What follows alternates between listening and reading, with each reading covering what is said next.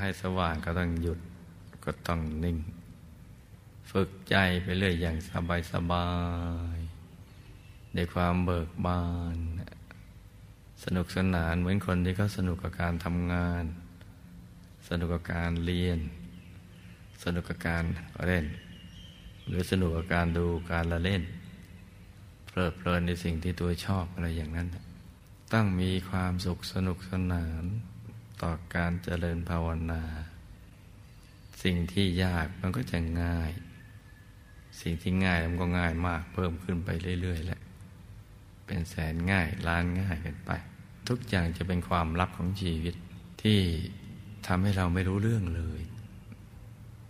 ไอ้ไม่รู้เรื่องเลยในภาษาธรรมะเขาเรียกว่าอาวิชชานะไม่มีความรู้เรื่องราวเหล่านี้เลย มันมาบดบังกันหนาแน่น ทั้งหุ้ม ทั้งเคลือบ ทั้งเอิบอาบซึมซาบปนเป็นสวมซ้อนลอยใส่บังคับ ในธาตุในธรรมในเห็นในจำในคิดในรู้บังคับกันหนาแน่นมองไม่เห็นเลย เราก็ไม่รู้เหมือนเราอยู่ในที่มืด โดนผูกตาเด็อยู่ในที่มืดมิดเป็นเวลายาวนาน เราไม่รู้หรอก และดวงตาที่ผูกแถมบอดซะอีก คนตาบอดถูกผูกตา เอาไว้ในที่มืด ไม่รู้อะไรเลยเนะี่ย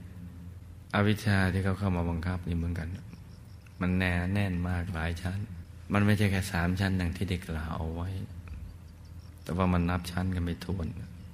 สิ่งเหล่านี้ก็เลยเป็นความลับของชีวิตจนกว่าเมื่อไหร่เราทำความสว่างให้มันเกิดขึ้นในใจของเราโดยการหยุดการนิ่ง สิ่งเหล่านี้มันก็ถูกเปิดเผยออกมา ว่าหลายใจเราติดที่ศูนย์กลางกายมันติดกาวอย่างดีเนะี่ยติดไว้กับกลางกาย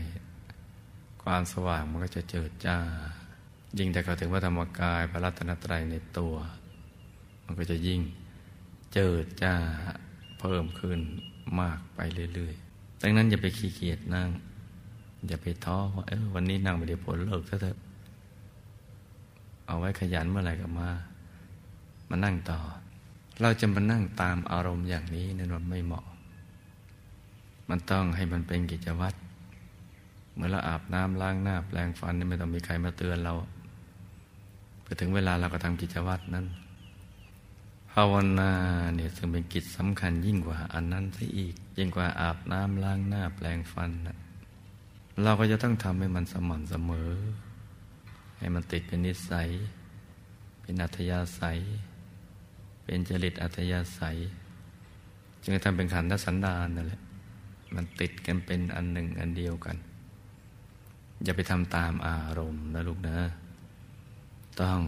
คุมอารมณ์ให้ได้ อย่าไปตามมัน ควบคุมมันให้ได้ แล้วเมื่อไหร่เราถึงจุดที่ความสว่างเกิด ตอนนั้นแหละเมื่อเราได้สุขของสมาธิที่เกิดขึ้น ความรู้สึกว่าทำตามอารมณ์นั้นเบื่อเบื่ออยากๆนั่นแหละหรือมีอารมณ์ก็นั่งไม่มีอารมณ์ก็ไม่นั่งมันก็จะหมดไป เราจะมีความสุขสนุกสนานกับการทำภาวนา และจากการที่เข้าถึงพระรัตนตรัยในตัวเนี่ยยังมีสิ่งที่เราจะต้องเรียนรู้กันอีกเยอะเลยเรียนรู้เกี่ยวกับเรื่องภพภูมิต่าง ๆ เรื่องภพภูมิสามสิบเอ็ดภูมินะ การมาพบรูปภพอรูปภพนิพพานภพสามโลกันอะไรต่าง ๆ เหล่านั้น มันยังมีสิ่งที่ต้องเรียนรู้กันอีกเยอะ ซึ่งมันคุ้ม กับการที่จะลงทุนปฏิบัติธรรม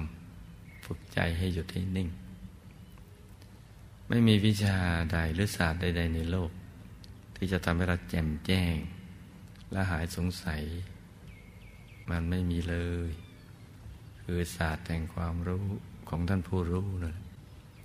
อันนี้เท่านั้นแหละที่จะทำให้มันแจ่มแจ้ง ทั้งแจ่มทั้งแจ้ง ทั้งมีความสุข เป็นความรู้คู่ความสุข คู่คุณธรรม เพราะฉะนั้นต้องขยันนะลูกนะจะต้องไปเรียนรู้กันอีกเยอะ เหมือนอย่างพระเดชพระคุณหลวงปู่ของเราท่านศึกษาท่านก็